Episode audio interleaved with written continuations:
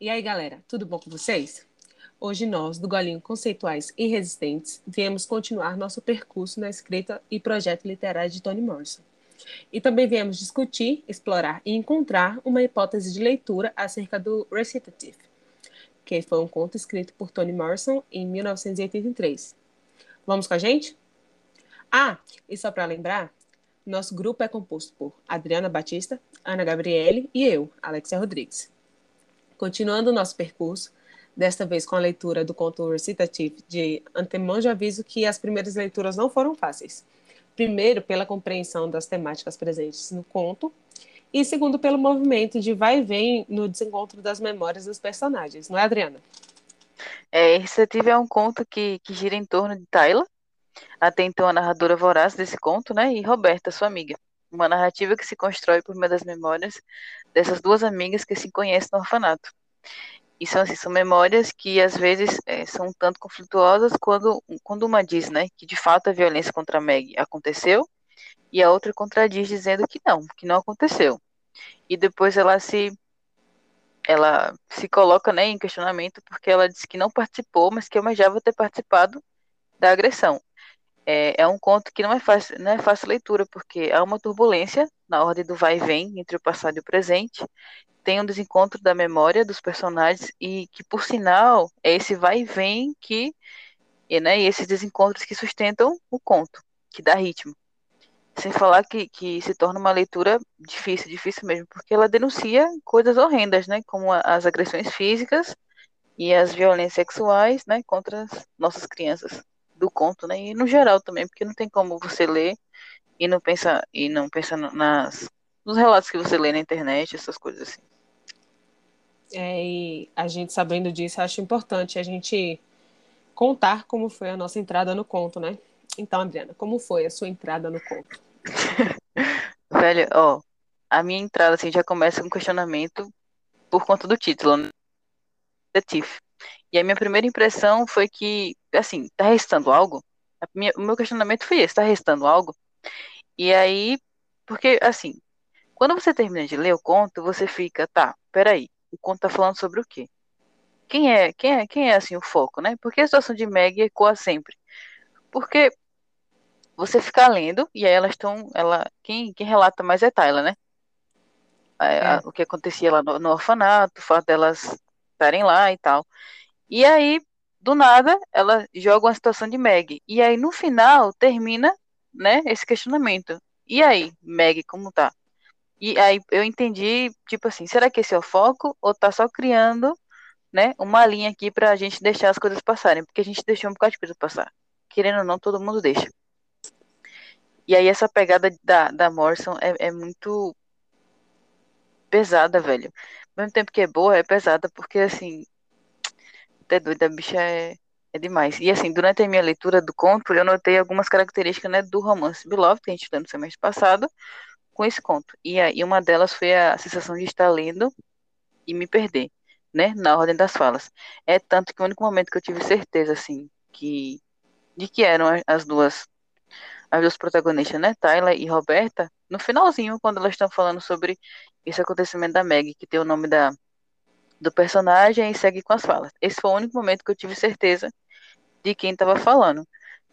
E aí tem o um negócio também de você estar tá numa situação e ser jogado para outro, como, por exemplo, elas estavam narrando um, uma lembrança lá, né, do orfanato. E aí depois ser jogado para os protestos que estavam acontecendo lá, das mães. E aí, e isso, isso tem muito em Beloved, né? Por exemplo, é. você tá lá relatando as coisas de Sweet Home, e aí vem. Como é o nome da, da filha dela? Denver. Denver vem e puxa ela. Tá, e aí? É, eu, eu vi alguém tive essa sensação. Vestido branco. Me diz aí. Eu também tive essa sensação de de estar num canto e do nada ser jogado para outro. E aí você fica meio é. perdido assim, né? E isso tá no projeto literário dela. E é, e é, é, não sei, velho, é complicado, porque assim, por mais que, que, que a narrativa seja outra, né? Tipo, o tema desse, é, o foco desse, desse conto é outro, e Deep Love é outro também.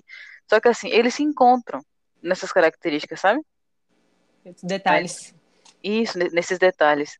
Detalhes encaixam melhor. É, é isso, velho. É uma atriz da, da escrita da Morrison. E às vezes, né, eu acho que a gente não deve, como é que diz, se assustar É, né? Porque se a gente conhece o projeto literário dela, a gente já tem que ir esperando algo desse tipo, né? Desse cunho. É, e assim, e ao mesmo tempo que. Porque não tem como a gente, tipo, interromper os pensamentos. E eu acho que, que, que, que, que a escrita da, da Morrison tem essas pegadas. De tipo assim, eu tô aqui te falando uma coisa, mas quero te mostrar outra, porque meu tempo é curto. Sabe? Sim. Tipo assim, tô aqui lendo um texto acadêmico, mas tô pensando na roupa que eu deixei no varal ali, nessa Santa de 70 graus. O calor que tá esses dias. Tá entendendo? É, é esse, a sensação é essa. E é um conto assim que você começa lendo, você começa lendo assim, achando que vai ser uma coisa muito triste. E é mesmo, e é pior que triste, porque assim, é um choro parado na garganta. Não sei se vocês tiveram essa sensação, mas é. Porque assim, ela não diz as coisas assim, ó, oh, foi isso aqui que aconteceu. Todas as palavras, ela não diz. Ela começa dizendo e para. É, ela vai e... para outra coisa.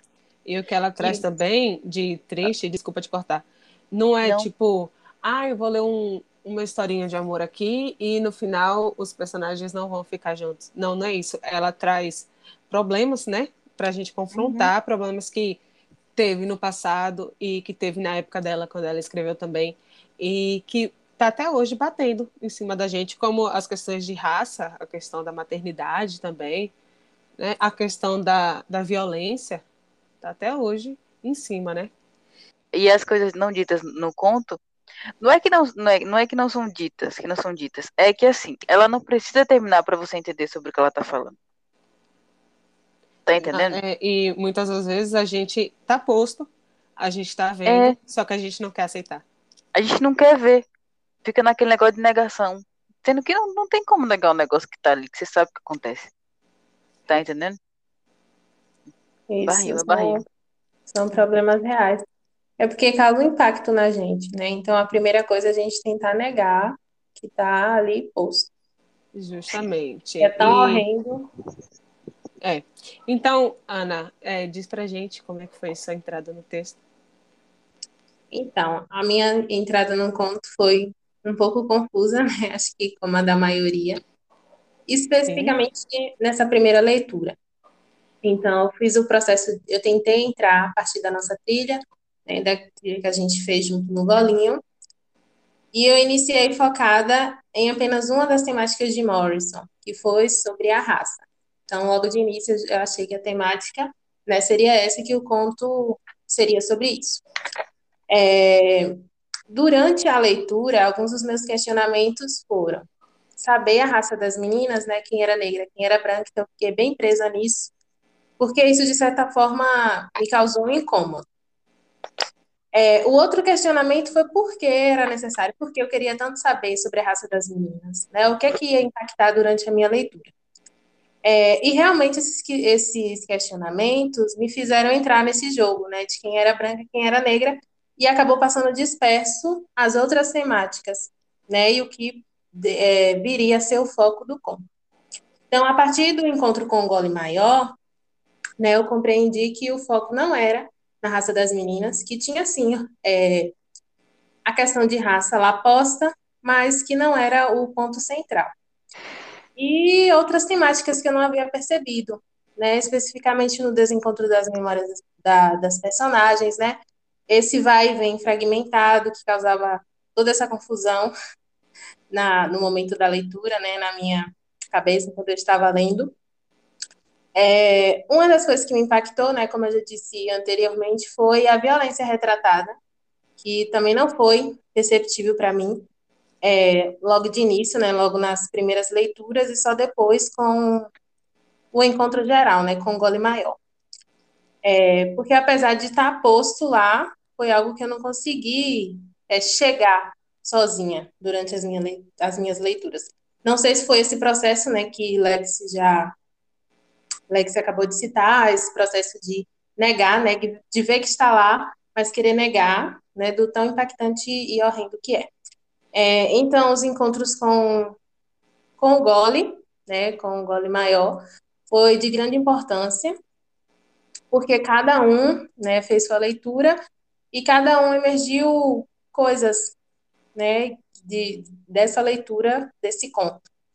É, e depois a gente retornando para o gole menor, foi possível fazer essas discussões e construindo a nossa tentativa de hipótese de leitura. É, eu acho, Ana, que essa questão da negação a gente faz sem perceber, porque muita gente faz, né? A, nós três fizemos. Eu acho que boa parte do, do, do gole grande também fez. Mas enfim, né? Agora eu vou falar sobre a minha entrada no conto, né? Que assim como em Beloved foi foi de leituras e releituras, só que dessa vez eu fiz acompanhado de um audiobook que eu deixei disponível na sala de aula e também tem no YouTube. E eu não me senti bem perdida assim ao ler, mas as releituras dos parágrafos foram para me certificar de que eu não estava deixando nada passar, como coisas importantes da narrativa. E sim, eu deixei passar coisas mesmo relendo várias vezes, né? Que é a questão da negação. É. E eu acredito que a escrita de Morrison vai sempre fazer isso comigo e com diversos outros leitores, né? Então, antes de, de iniciar o texto, eu pensei que viria algum debate sobre raça, como em Beloved, e, e entrei procurando isso. Só que é, é, bem breve, né? O momento em que é voltado o texto para a raça. E eu ainda depois eu fiquei questionando a mim mesma quem seria a branca e a negra entre, entre Twyla e Roberta. Mas depois eu vi que, que esse não era o foco do texto. E depois dos encontros com o Gole Grande e com vocês, seus colegas né, do, do Conceituais Resistentes, eu fui mudando e expandindo meu olhar acerca do recitative. E aí eu pude perceber que ali tem algo né, para nos inquietar sobre as questões de violência e sobre as questões de maternidade né, que, que são duas temáticas que a, Mor que a Morrison aborda também nas suas obras. Enfim, né? É...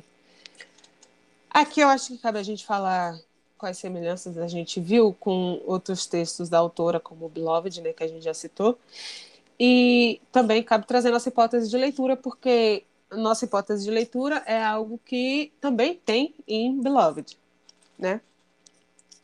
É. É, a, a única diferença é que, que lá em, em Beloved é mais. É amplo, né? É como se é, tivesse mais solto, assim.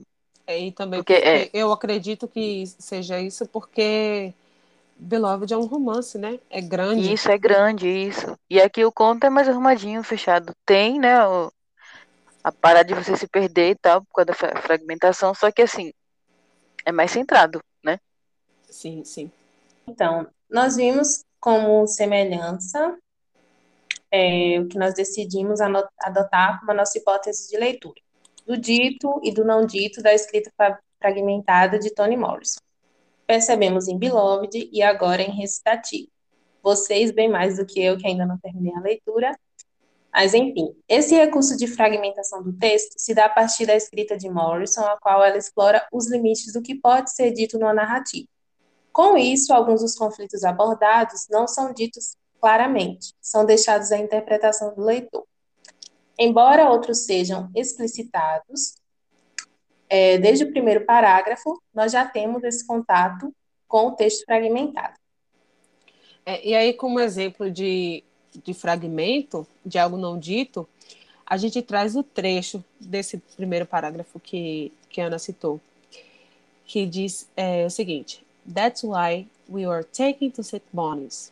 People want to put their arms around you when you tell them you are in a shelter. But it really was not bad. No big long room with no with 100 beds like Bellevue. E nesse trecho é dito que a Twyla já frequentou um outro abrigo anteriormente, mas não com essas palavras. É, ela usa exatamente o nome do, do abrigo, o Bellevue, e isso pode ser considerado como algo não dito na narrativa, afinal, é o nome dado do local, mas não o que o local era. E aí, isso é deixado sobre a, sobre a responsabilidade do leitor, né? A compreensão desse trecho. Assim, não é que as coisas não ditas sejam impossíveis de serem ditas, mas quando nós lemos e desconfiamos sobre, sobre esse não dito e não falamos, e a questão é por que não falamos? Porque tudo bem não falar ou, ou é porque é horrendo demais para ser falado? Né, para ser colocado em questão. Daí a nossa proposta vem para explorar esse não dito e como esse não dito é construído no, no conto, por ser curto, né? Então, assim, como é que ele se estrutura do início ao fim, ou, ou o que é que ele, que ele atiça. Pode usar a palavra atiça, né? Pode. É meio estranho, mas acho que pode. Daí, é... e porque assim, os textos da, da Morrison sempre causam rebuliço, né? E é rebuliço grande, do início ao fim. E aí, é... e ensinou que, que tá tudo bem, não dá conta de tudo, né? Sobre isso. O meme super atual aqui. E aí, a... Eu acho que a, a hipótese, ela, para esse conto, ela, ela abre possibilidades pro, pro Beloved também. E é bom porque lá o não dita é maior. Maior que fala é grande, como é? É maior mesmo e, e é é mais extenso porque é uma narrativa mais extensa. É, Já- velho. Como eu já disse. E é isso, né? Tudo bem, não dá conta de tudo. A gente vai e, e escolhe é, abordar os não ditos, né? Que tem muito aqui, tem muito em Beloved e, e eu acho que vai ter muito também em várias outras é, várias outras obras da, da Morrison. É, eu acho que isso é, é- é dela mesmo, viu? Eu É também só li dois até agora, é. Mas, pelo visto. E é isso, né, gente? A gente termina por aqui. E até o próximo. Né? Voltem para o próximo. É, voltem para o próximo, por favor. E usem máscara e beijo. Tamo junto. Se hidratem. Esses dias tá 70 graus Celsius. A sensação térmica é essa. Ah, e, e leiam Toni Morrison. É isso. Sim, sim, É, sim. realmente. Beijo. Um cheiro.